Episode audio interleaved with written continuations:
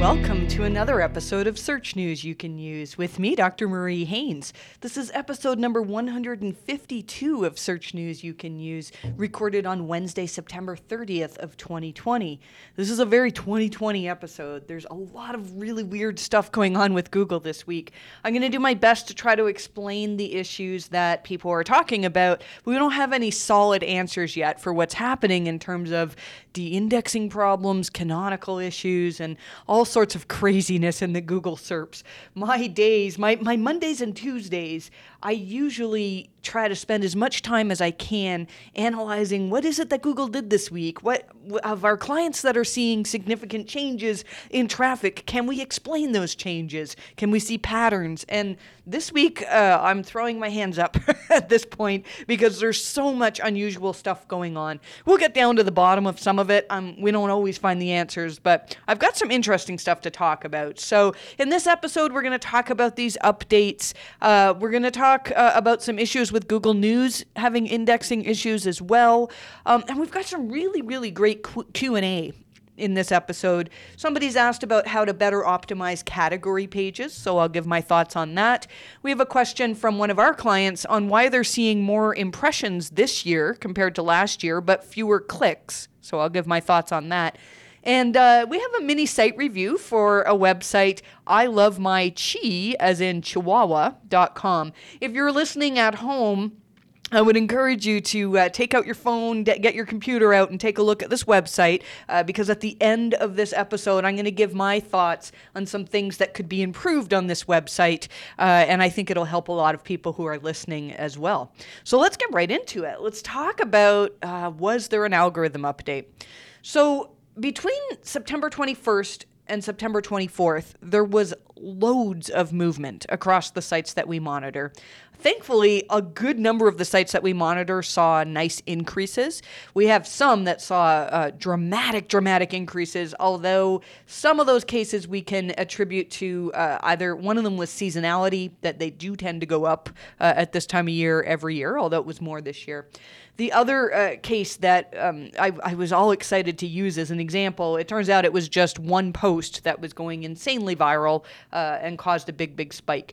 If you take those out, though, we have a, a, several clients that saw improvements starting, uh, on average, it was around September twenty-first, but some are between the twenty-first and twenty-fourth, um, that really seem to be across the board. It's not related to seasonality. It's not related to just a single post doing well, uh, but um, we're seeing that some sites are seeing changes that really seem typical of what we see when Google does a significant update. Now, Google hasn't announced any updates, but they They have uh, admitted to having some issues uh, in regards to canonicals. And what we don't know is whether these are all connected. So let me talk first of all about what we're seeing with September twenty-first.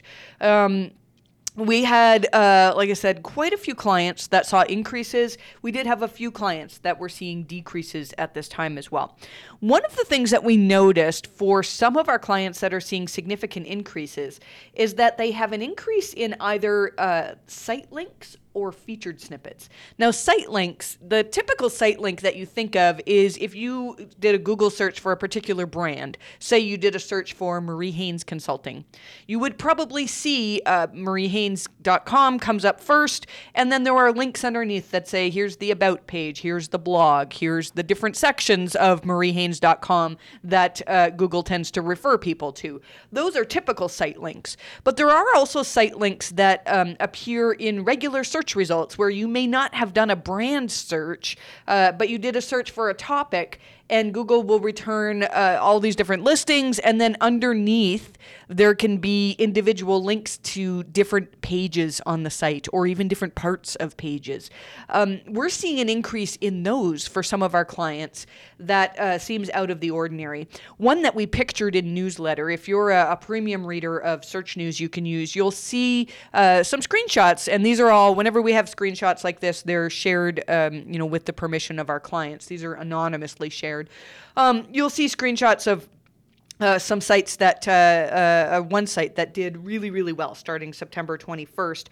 And one of the things that we noticed is that according to data that we got from SEMrush, In August, uh, this site was ranking for just a small handful. They had a small handful of keywords that uh, produced site links to inner pages. And in September, that jumped up to about eighty different keywords were now producing site links. And those pages that had site links were seeing huge improvements uh, in traffic. And similarly, we had another client that was seeing some decreases uh, and saw a decrease in the number of site links that Google had given them. Now, this could just be coincidental because um, we don't know a lot about how Google decides which sites to give site links to.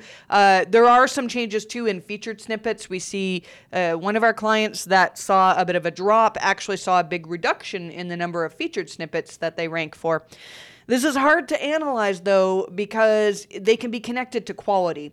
So, you know, let's say Google decides they, they run some changes in their algorithms and they decide that for whatever reason, this particular website doesn't meet the cut. It's not the highest quality website.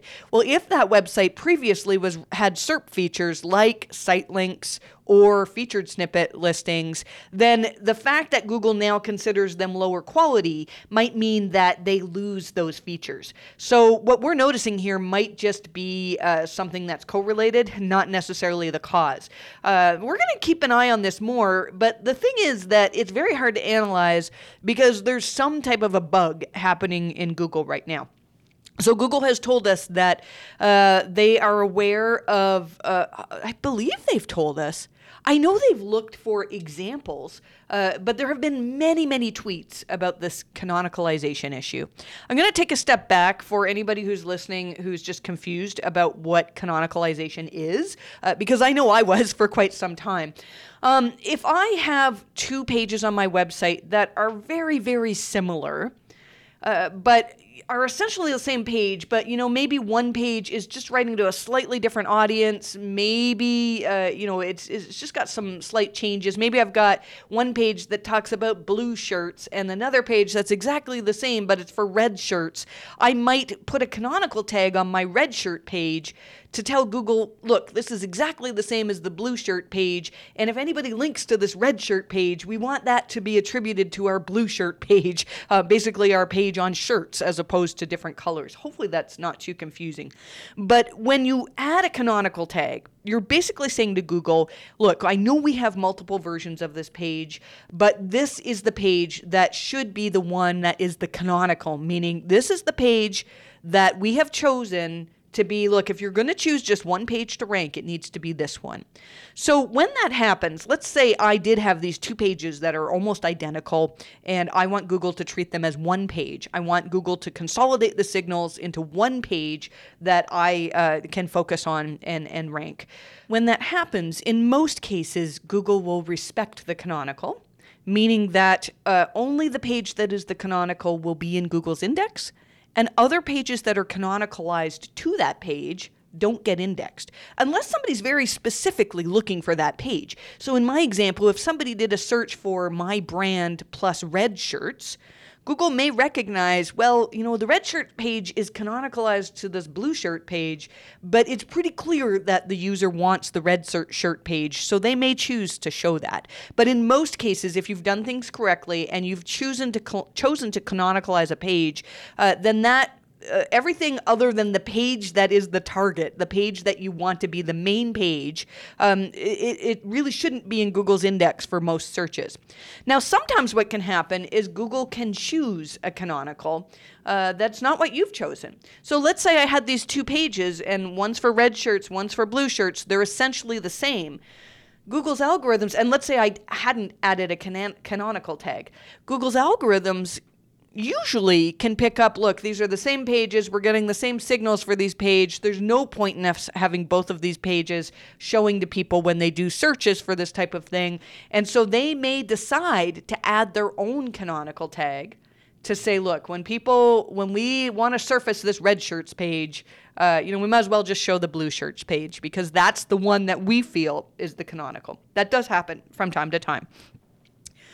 When that does happen, it's almost always because the pages are nearly identical. What's happening here is that people are noticing that pages, and important pages, a lot of people are finding their home pages are dropping out of the index. So you do a search for content on this page, and uh, all of a sudden the page is gone. And if you look, you know, very specifically, I think if you do, you know, in U R L and different search operators to try to get Google to return that page, uh, the original home page, it can work, but it's a bit of a, a hassle to do this. So what a lot of people are noticing is that when you go into Google Google Search Console and you use the inspect U R L feature, um, that'll tell you whether Google has canonicalized your page. So if you're dealing with an issue where, like, you can't find your homepage all of a sudden uh, on Google Search, and you know the keywords that it used to come up for, now you're not ranking for those keywords anymore, then one thing I would do is go to Search Console and use the inspect U R L feature. It's you just click on the U R L under the uh, performance report, um, and you'll see a magnifying glass to click on that. Um, and you can inspect the U R L, and if you open up the accordion that Google gives you in Search Console, you'll see at the very bottom, it'll say user-determined canonical and Google's canonical. And you really want to see, did Google actually choose the right canonical? Usually what it'll say is that Google has chosen, uh, you know, the same canonical. Uh, most pages are canonicalized to themselves. But what's happening in this situation is that Google is just choosing random canonicals that aren't even connected. Now, um, so one example that we gave in newsletter was uh, somebody who had, uh, now these pages are both in French, but the situation is still the same. They had a site that had one set of pages for boys' names, if you're looking for ideas for naming your child, boys' names. They had another page that was girls' names. And they had not set a canonical for either of these pages, or it's possible they're self-canonicalized. I might have that wrong. But when you look in Google Search Console, it says that um, the uh, even though the source code for the boys' name page canonicalizes to itself, Google Search Console says the boys' name page is canonicalized to the girls' name page. And what that means is that when Google uh, shows these in search, they only show the girls' page, and the boys' page is essentially uh, dropped out of the search results, which is not ideal. So we don't know exactly what's happening here. I manually checked, uh, I want to say about one hundred of our clients, and uh, I couldn't find an example of this happening in our client base. Now, that doesn't mean it's not happening, because there's many, many tweets of uh, people um, tweeting at Google saying, look, we have this issue too. If you have this issue, you should tweet at either Danny Sullivan via the Google Search Liaison Twitter account or John Mueller, and share your U R L. The more information you can share on uh, which U R Ls are being canonicalized to which, the easier I think it'll be for Google to figure out what's happening here. Now, this is similar to something that happened before. Um, let's see. Oh, yes, Google is, yeah. So back in April of two thousand nineteen, back then, Google Webmasters tweeted, we're aware for some pages there's an issue where we may have selected an unrelated canonical U R L. In turn, breadcrumb trails on mobile might reflect the unrelated U R Ls. In rare cases, it might prevent proper indexing. We've been fixing this and we'll update when fully resolved. So that was April twenty-fifth of twenty nineteen. And it looks like we're having the same issue today.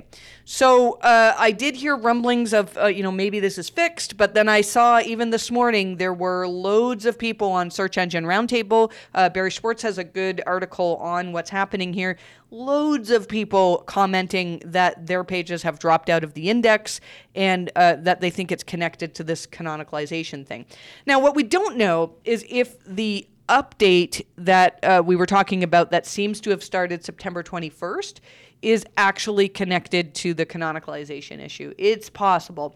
We're going to wait for a little bit and let some dust settle before we uh, before we dig deeply into this situation, because it's such a, a, a strange situation.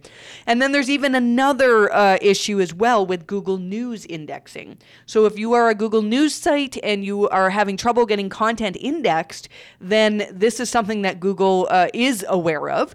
The Google Search Liaison account tweeted on September twenty-eighth eighth, so that was Monday uh, afternoon, we have found an issue with indexing news content at the moment. It began around four p.m. Uh, Pacific time. We're working to correct and we'll update when this is resolved. And then they tweeted again uh, at nine thirty-seven on September twenty-eighth p m, saying, uh, that was Eastern time, saying that the news indexing issue has now been resolved. If you go to that tweet, there are loads of replies to that tweet of people saying, but my content is still uh, not found, and the canonical is wrong, and things are just messed up. So what is Google doing? I don't know. But we'll keep an eye on it for you. Um, if you are having an issue here, so if you saw, uh, uh, see, not all sites that saw a drop on September twenty-first uh, to the twenty-fourth Uh, are having indexing issues. Uh, you know, we, I reviewed, uh, it was a past client of ours that reached out and said, hey, I saw big drops on September twenty-fourth. And I thought, all right, this is another example of a site that would be good for me to analyze. Uh, and I really can't see a reason as to why. Um, now, I mean, things happen. Uh, there's random, Google makes changes to their search results all the time. But given that we have all of these issues, that we know there's Google News indexing issues, there's canonicalization issues, and then there's what could be separate, what could be connected to those, a potential algorithm update starting September twenty-first. There's a lot of stuff happening this week that could impact your ability to rank. So this is kind of my job this week is is to just get as much information on these topics as I can. And uh, if we can find more, if we can draw some connections, if we can uh, figure out what it is that's happening, then I'll have more information for you next week uh, on this podcast episode.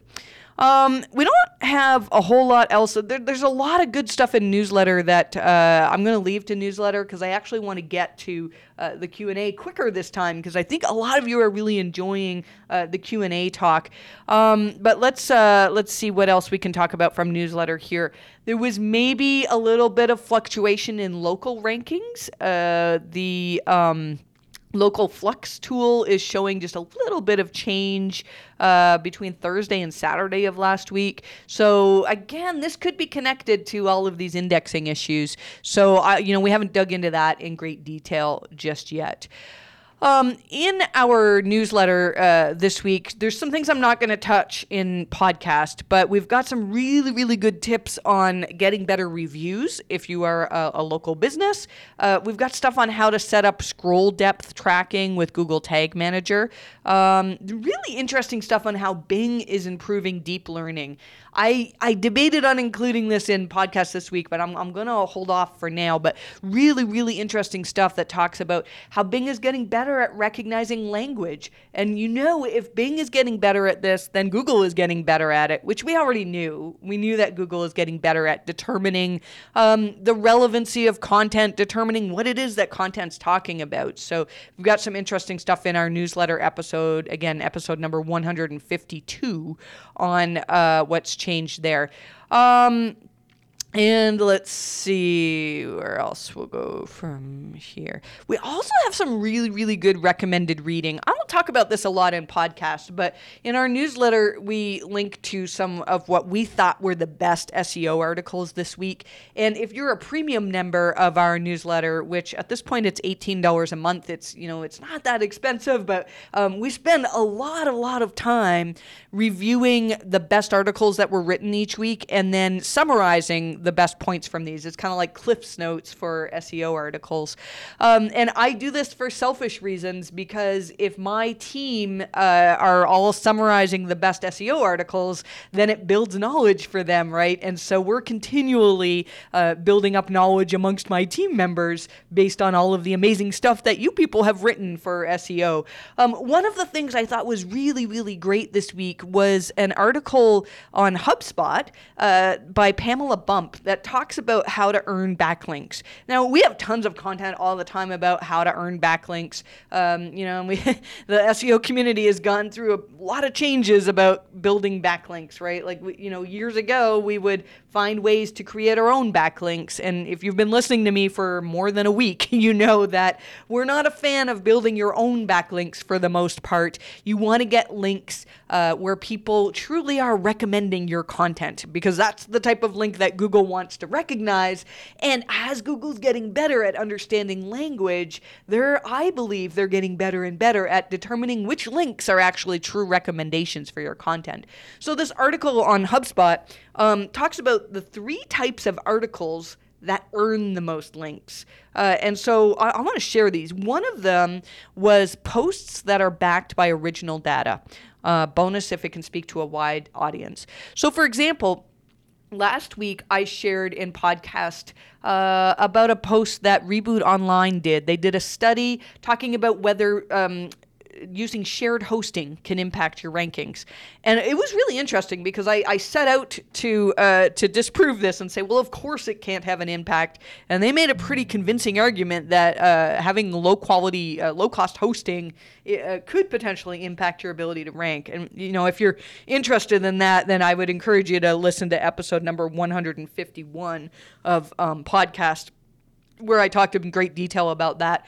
Um, but this is the type of post that uh, HubSpot's talking about, posts backed by original data.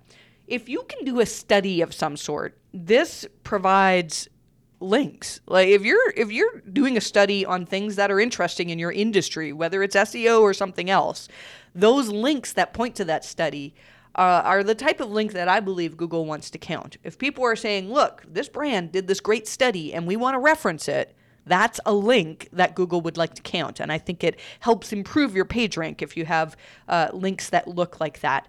The second type of uh, post that this article says got the most links was thought leadership or expert interview posts, because people crave expert level insight. And that's kind of what we try to do. Like if an algorithm update comes out, you know, we just write like, here's what we think is happening. Uh, and there's tons of people that have written about this canonical issue. And, um, you know, you may or may not read their stuff, but some people will read uh, our what we've written on this because we're seen as experts in the industry. Um, if you are not an expert in your industry, then that's something where I would encourage you to reach out and try to find people who can write for you, who can write this thought-provoking type of content that makes other people in your industry pay attention, uh, because that can really, really uh, attract links, and it can build up Um, people's opinion of your brand. If more people think of you as a thought leader, as an expert, as somebody that they want to get information from, then that uh, speaks to your authoritativeness and really can help you to rank better on Google. Uh, and then the third type of article that tended to get a lot of links were posts that serve as a foundational ultimate guide. Uh, and so I remember um, a post that I wrote for Moz many years ago. I wrote the ultimate guide to you using Google's disavow tool. And we still refer people to that guide. Even though I wrote it, I want to say it was like two thousand thirteen or two thousand fourteen. We still refer people to that guide. Uh, and it gets tons of links. I think when I wrote it, it was the top linked post um, on Moz for that year. Uh, and so ultimate guide posts can be super helpful. Uh, you know, and I would say if you're thinking of creating the ultimate guide to something, look at what's already out there. And I wouldn't produce an ultimate guide if there's already some fantastic stuff written on it. But if you have stuff that people are asking you questions for, actually, this is a good thing. I picked this tip up at a conference. I wish I could remember who shared it with me. Um, but if you have a customer service team at your business, then reach out to them and say, what are the questions that people come to us the most? What what are people asking us all the time? And then create a guide surrounding that. So, for example, actually, this is probably a good place to mention that we're going to be doing a webinar soon on link auditing. Uh, now, this is not actually an ultimate guide, but it probably could be. I could probably make this into a guide on how to do link audits. Um, and that's something that Uh, you know, we're going to answer pretty much every question that people have, the questions that people ask us all the time. You know, people always ask things like, uh, I've disavowed a link, but yet I still see it in Search Console. Does that mean it wasn't disavowed? Which is not true. You you still will see them in Search Console. Or should I be disavowing my guest post links? Things like that. If you are seen as an expert and you can create an ultimate guide uh, that would help other people in that area, then that's the type of thing that thing that can create links as well. Uh, and I would much rather have that type of link, people saying, wow, this brand has this incredible guide, you guys should go read it, as opposed to, hey, I wrote a guest post, and by the way, here's my website. You, you can see that more people are going to click on something that's recommended, so guides are a, a good idea. Another thing that we have in recommended reading, there's there's several that I don't have time to, to cover all in the podcast episode, um, is an article on first input delay on onely dot com. Uh, this is part of the core web vitals, and it can get super confusing. So uh, one of my team, one of my auditors, Alec Brownscombe, uh, came to me just recently, and he said he wants to do more work in terms of core web vitals uh, because it's just so fascinating. Um, one of the things in core web vitals is a cumulative layout shift, that if when people go to your website, uh, they're seeing, especially on mobile, if the content jumps around because, oh, all of a sudden an ad is there, uh, and you know, people don't like that type of thing. That's a ranking factor soon. Google has said that they're going to be, the core web vitals are ranking factors as of some point in next year. They're going to give us at least six months warning before that happens. Um, but this article that we've uh, written about in newsletter really gives some very detailed information on these metrics. Uh, stay tuned, because I think um, we're going to be producing more stuff on understanding the core web vitals that I think will be really, really helpful uh, to a lot of you, uh, because these are very practical things that we can change. You know, you go into a website and, you know, some things are vague. If we're like, you know, let's add some author bios and let's add some schema and do some things that we think would boost your E A T, and maybe that will help, and in a lot of cases it does. Um, but working on core web vitals should really have a dramatic impact for sites that have issues with core web vitals. So uh, I would definitely recommend spending more time in that area. Let's get on to a few questions here, because uh, some of you are submitting questions for me to answer, and I love it. Uh, I think the more we can do this, the more it'll help people, because if you have a question about something in S E O, then there's somebody else who has that same question. And if you're sitting there thinking, well, I would like Marie to look at my website, but I'm afraid that she's going to make fun of me, or that, you know, it's going to be too awful to look at, well, you know, get over it, because we all want to have better websites. We all, you know, most of us uh, that have websites, we make money from our websites, and we want to make more money. And so if it takes somebody coming in and and nitpicking a little bit, then, you know, maybe that'll make you more money and it'll be worthwhile. Um, if you want to submit a website for me to look at, or add a question for me to look at, there's a couple ways you can do that. You can tweet at the M H C underscore Inc Twitter account, and our social lead Summer will uh, bring that to my attention, and I'll, you know, if it's a good question, I'll add it to podcast. Or um, you, there's a form that you can fill out on any of our newsletter episodes uh, that will uh, allow you to submit your question as well. So this first question comes from Michelle. And Michelle says, we haven't focused on S E O until about a year ago and have seen big improvements since we started focusing on it. Our goal is to rank for our category pages. Any tips on how to rank higher on our category pages? Our strategy is the meta description, text on the page, good content, linking to the category pages throughout our site. Any other tips or anything you're noticing? Uh, okay. So category pages um, have huge potential for ranking. And I see so many people that create these horrible category pages, because if you use something like WordPress or, you know, another C M S that uh, can make these out of, uh, usually what they'll do is, you know, you'll tag posts as, all right, this is in this category and th- this is in this category. And then your category page is essentially a big title and then a list of posts, which are not that helpful. So we really recommend um, for a category page, you really want to make it this hub of, here's where you go to get information on this topic. Um, and then the category page links out to mini spokes that talk about those topics. So for example, um, you know, we have a page on our website uh, that talks about E A T. And that would be, that could be a very good hub page.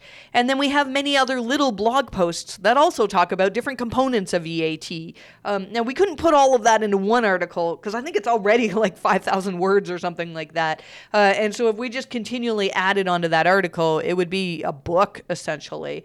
Um, so as we write little uh, supporting posts that talk about E A T. We will link back to our main post, which in your case would be your, your category page on the topic. Um, and so one of the things that I would recommend is if you do this, then uh, take, pay close attention to the internal uh, anchor text that you're using for these links. Um, and really, don't be afraid to use keywords. I see so many people who uh, you know, say, well, I don't want to use keywords because Google doesn't like that. Where Google has issue with keywords used as anchor text is when you're creating your own external links, not internal links. So if you wrote a guest post, if I wrote a guest post and I linked back to my site with, uh, you know, S E O site audits as the anchor text, that's an attempt at manipulation, and um, the, Google doesn't like that. But if you rank internally, so if I had a page on my own website and I was talking about the fact that we do site audits, I could link internally with that keyword-rich uh, anchor text. And that is not only accepted by Google, but it's recommended. Google has a, a blog post. Actually, it's a, a guide on how to do S E O. And they have a whole section that, on recommendations for linking. And they do recommend that you link with keyword-rich anchor text. Anchor text that actually describes the page that you're linking to. So one of the things that we like to do when we're looking at optimizing uh, internal links, especially to category pages, is to look at competitors. And we like to use, uh, for this, my favorite tool for this is SiteBulb. Uh, I like to crawl um, competitors' pages and then look at the page that's competing against our client. And what SiteBulb will show you is what anchor text uh, all of the internal links use pointing to that page. And one, sometimes you can find some really interesting stuff. Like one of these clients, we noticed that uh, eighty percent of the time when they link to this page, they use a particular keyword. And it's a keyword that we hadn't thought of, that hadn't come up in our keyword research as one that we would want to um, to be uh, featuring. But we realized like it was actually really smart to use this. And so we changed a bunch of our internal links uh, to reflect that keyword as well, and actually saw a boost in rankings for that keyword. Um, so looking at competitors can be a good idea, but you have to be careful because competitors don't always get things right, so you don't want to just blindly copy uh, those competitors. Um, in terms of category pages, we usually refer people to a guide that Cyrus Shepard wrote on his site, zippy dot com, Z Y P P Y, or Z if you are American, zippy dot com, um, slash rank dash category dash pages. And Cyrus has a, a fantastic guide on how to create uh, really, really good category pages. Um, another thing I would say is make really good use of headings on the category page. Uh, we see a lot of people that have these just massive walls of text, which used to work fine when you were mostly just concerned about whether search engines could see that you had certain words on your page.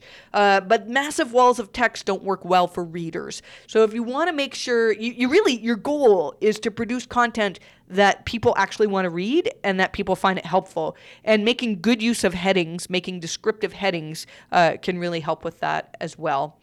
Um, I think we'll leave it at that. There's more we could say on category pages. I would really encourage you to read Cyrus's guide because you'll you'll find uh, a lot more information in that as well.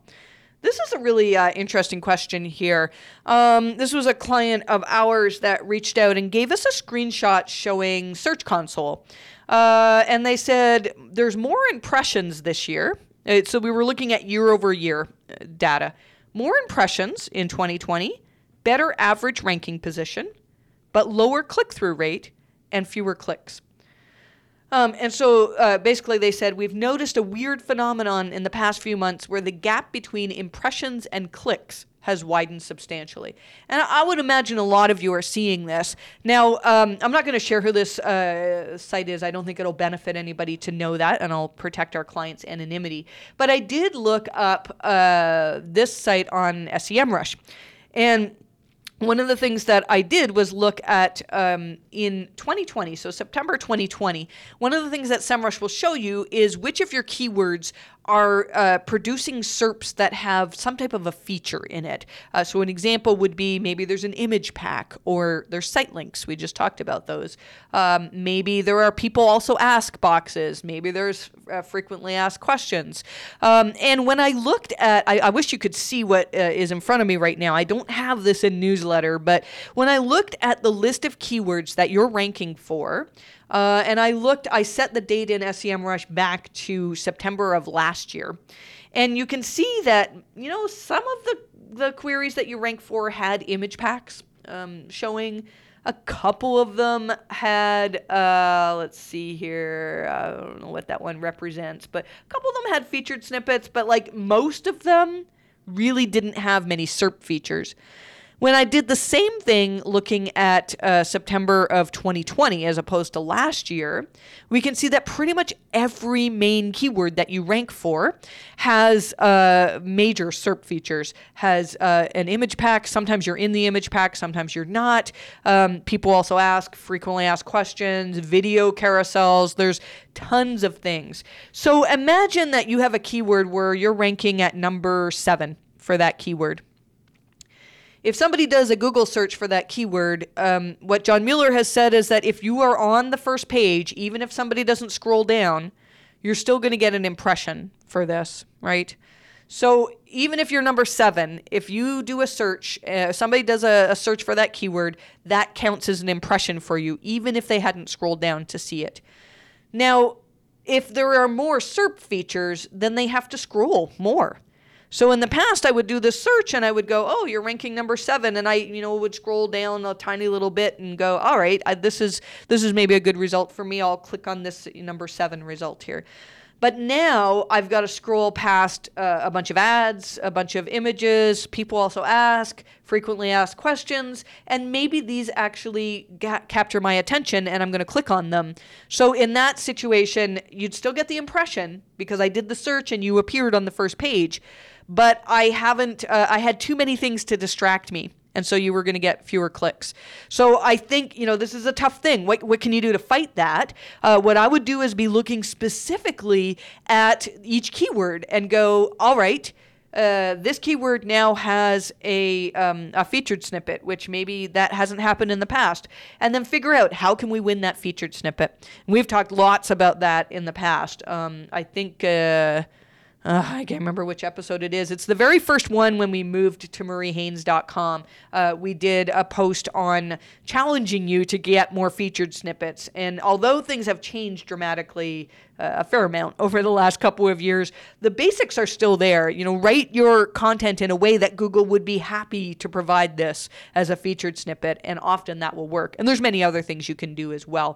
Um, so I would say try to get into some of these S E R P features. Uh, if you're not ranking on image search and you know there there's now there's an image carousel, well then maybe you need to be optimizing your images and looking at your alt attributes that you're using uh, and where your image is positioned on the page and what um, text is surrounding your image. Uh, give Google as many signals as you can to to say, look, that our image is actually really relevant to this search, uh, and I think that you can get more clicks there. But there's not much you can do to fight against the fact that Google is uh, competing against you. Um, because Google's goal is to provide people with uh, the easiest way to get to their answer. Uh, and if they've decided that that's not your website, it's going to be hard to fight against that. Um, let's move on here to this little mini site audit. Uh, so we've been doing this for the last few weeks, and it's gotten really, really good attention. So um, thank you for those of you who have submitted a site. Uh, this site uh, was submitted by Kathy, and the site is called I Love My Chi. Dot com. I don't know if you say chi, chi, C H I, all one word. I love my, as in chihuahua, dot com. So let's talk about chihuahuas. Most of you listening to this probably know that I am a veterinarian. It's been over eight years now since I practiced, so uh, there's a lot of stuff I'm not up to date on. I'm actually, uh, we have a sick cat at home right now, and um, as soon as I'm done podcast today, we're going to be taking him to the vet, which is a really weird experience for me because uh, I usually am the vet, but um, hopefully he'll he'll be all right. So uh, so Kathy has this uh, website on chihuahuas. And uh, it's really good. I, I, I enjoyed it. Um, so, uh, but there's some things that I would recommend that uh, we make changes on here. First of all, it took me forever to figure out what your last name was. Now, uh, and then I looked and I saw that when you submitted the site, it's you submitted your last name. Um, but on your website, it does not say your last name. Uh, as far as I could see, I, I really like um, on the homepage, uh, you've got a box that says, "Hi, I'm Kathy. I'm an avid dog lover and I've had many dogs throughout my life. When I rescued my first Chihuahua, I was hooked on the breed." So that's good. That's a, a good place to start. But I would love to see more E A T related information in there. I'd love to see just one more line that says, "I've been a pet sitter for this many years. I've, you know, I, I, I, I sussed you out. I, I looked at, I found your about page." Um, and uh, there's more stuff on your about page that I think should go into this little uh, author bio. Um, but you want to actually give practical things to say, yeah, sure, I've owned Chihuahuas, but I've owned them for years. I've been involved in these rescue things. I've been, like, you need to be building up um, E A T so that people look at this and go, well, this is not just some woman who has a Chihuahua who wants to share her knowledge. Like, she has lots of knowledge. That's the um, the impression that you want to get across. Now, there's another reason for putting your last name on your website. Um, I think putting it on your about page is probably enough. Uh, and I would recommend that you use schema as well to mark up what your name is. Um, and that's because uh, E A T is basically Google connecting entity information across the web. And if Google says, well, uh, who is this Kathy person? Who is she to write about Chihuahuas? We don't have any reference to her anywhere. And then when you put your last name on, um, you know, now their algorithms can say, oh, this is the same Kathy who has all these social followers and has been mentioned in all these different places. I'm assuming you've had mentions. I, I did put your name into Google News, uh, didn't see much. Um, that's actually something I would recommend is finding ways to get interviewed. Haro is a great way to do that. You can find journalists who are looking to interview people who have information about dogs or specifically about Chihuahuas and get mentioned. And as Google's algorithms see, oh, all these other experts around the web are mentioning Kathy in regards to Chihuahuas. She must have E A T in regards to Chihuahuas, and then they'll start to rank you better. So this is something where we actually, I, I've talked about this a lot, so I'm not going to go into great detail, but we had one client a couple of years ago where we uh, had a similar issue. You know, Google just couldn't figure out who their brand was because they had rebranded. And uh, we made the signals very clear by, by the use of schema, by changes on their about page, um, and, and a number of other things. And uh, and their rankings just skyrocketed uh, with the next core update. So I really would encourage you to start creating information about yourself as an entity uh, so that people go, yes, Kathy is the person we need to talk to when I want information about Chihuahuas. Now, this next part is going to be a little bit hard. I see you have uh, articles written on medical subjects, and you don't have the E A T to write on medical subjects. And this potentially could hurt your website. So I did a search on uh, SEMrush again to look at uh, what are your top keywords that are bringing traffic to your site. And none of your top keywords are medical in nature. Um, there's a lot about different breeds and different colors of Chihuahua. I see baby Chihuahua, fawn Chihuahua, uh, fat Chihuahua, black Chihuahua, chocolate Chihuahua. Oh my gosh. I know.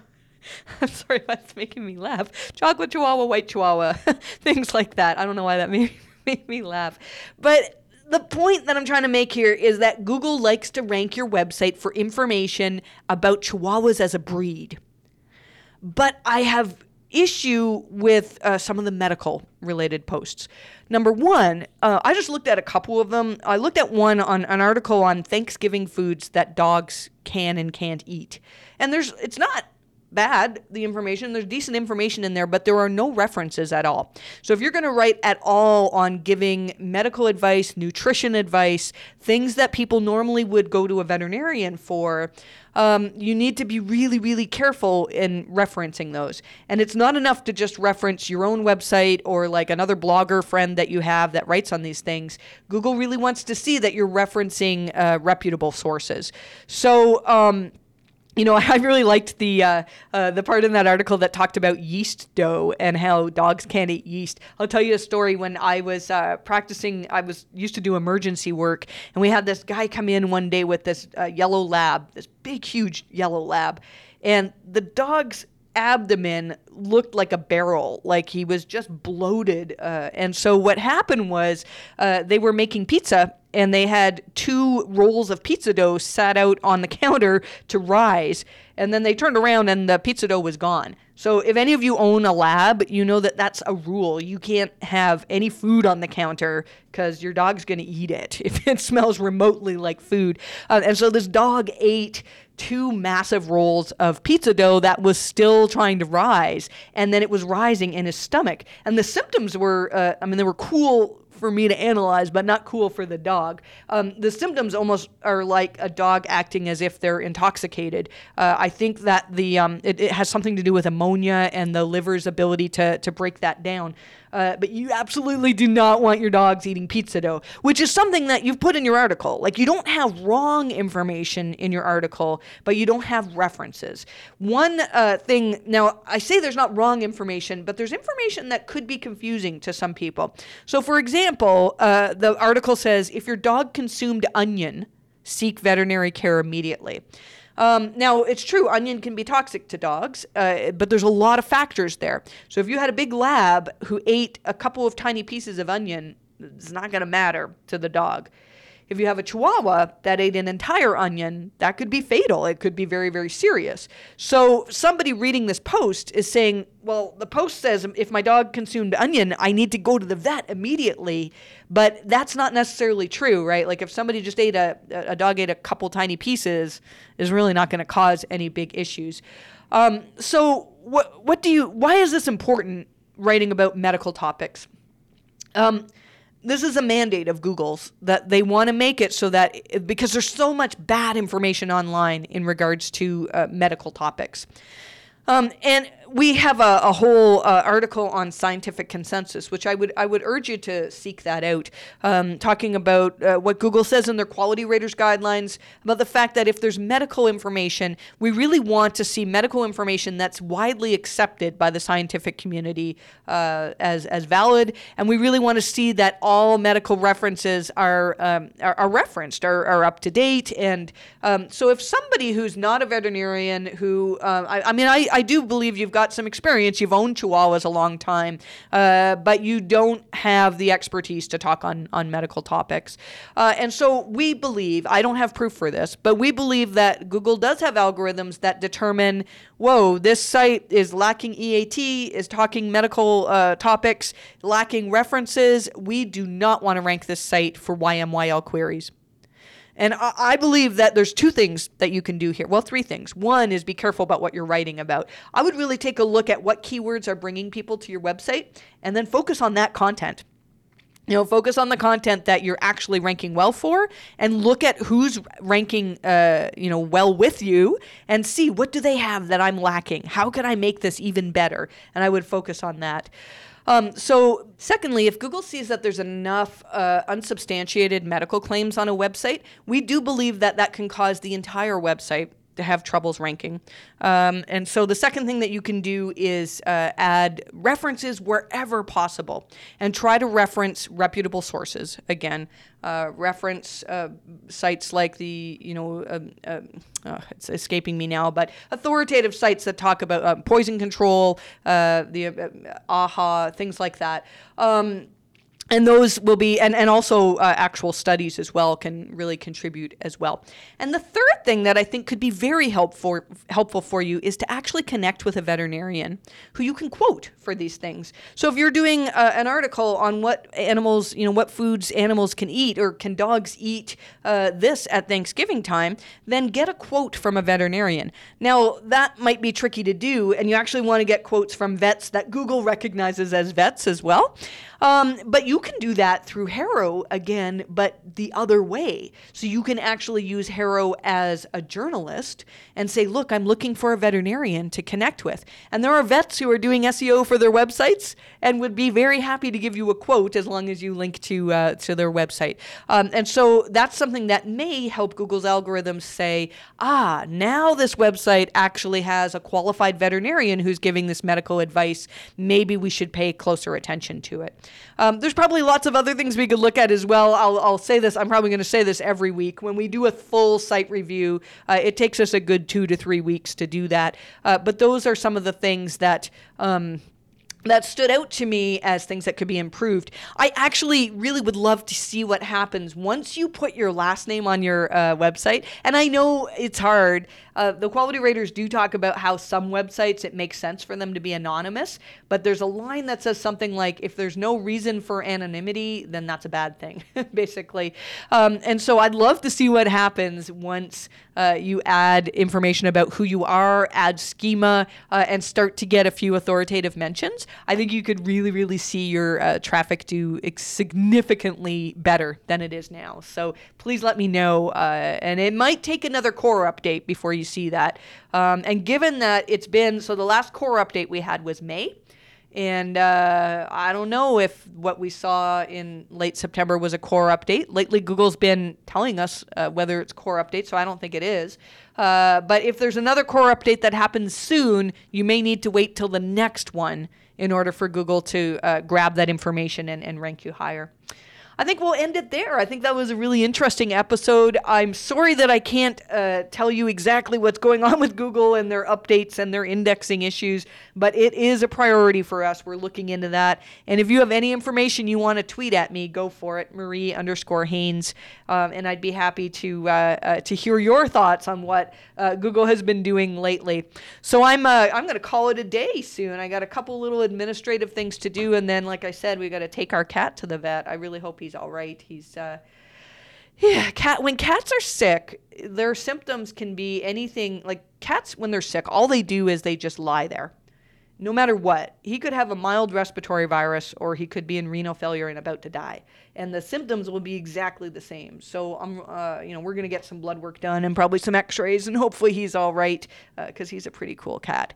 Um, so I hope that uh, you were not strongly affected by these Google changes, or maybe you were, and it was good. I mean, I hope that you were affected and that you had a good week, and I wish you the best of luck with your rankings.